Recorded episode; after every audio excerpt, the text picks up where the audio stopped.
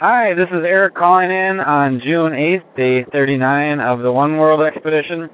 And I guess Lonnie and I were not listening to ourselves when we told, when we celebrated all the good ice that we had yesterday because as we have so often said, that is where there is good ice, bad ice is surely to follow. And that's what happened today.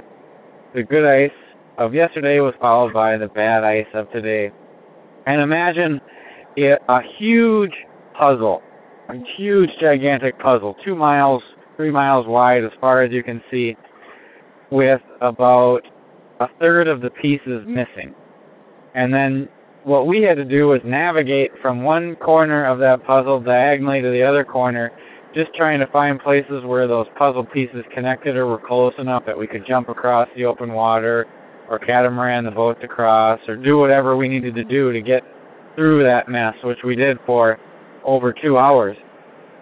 Of course, it didn't get any easier after that. Now imagine someone scooping up the biggest handful of ice chunks, and those ice chunks were anywhere in size from a big semi truck to maybe just a couple feet in diameter.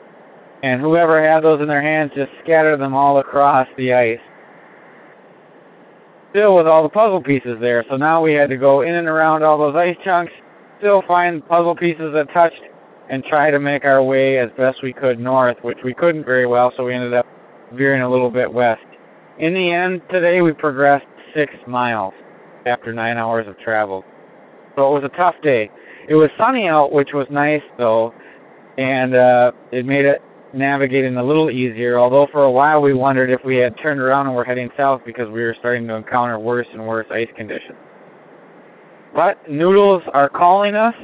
For more information about the One World Expedition, please visit greenpeaceusa.org. Bye for now.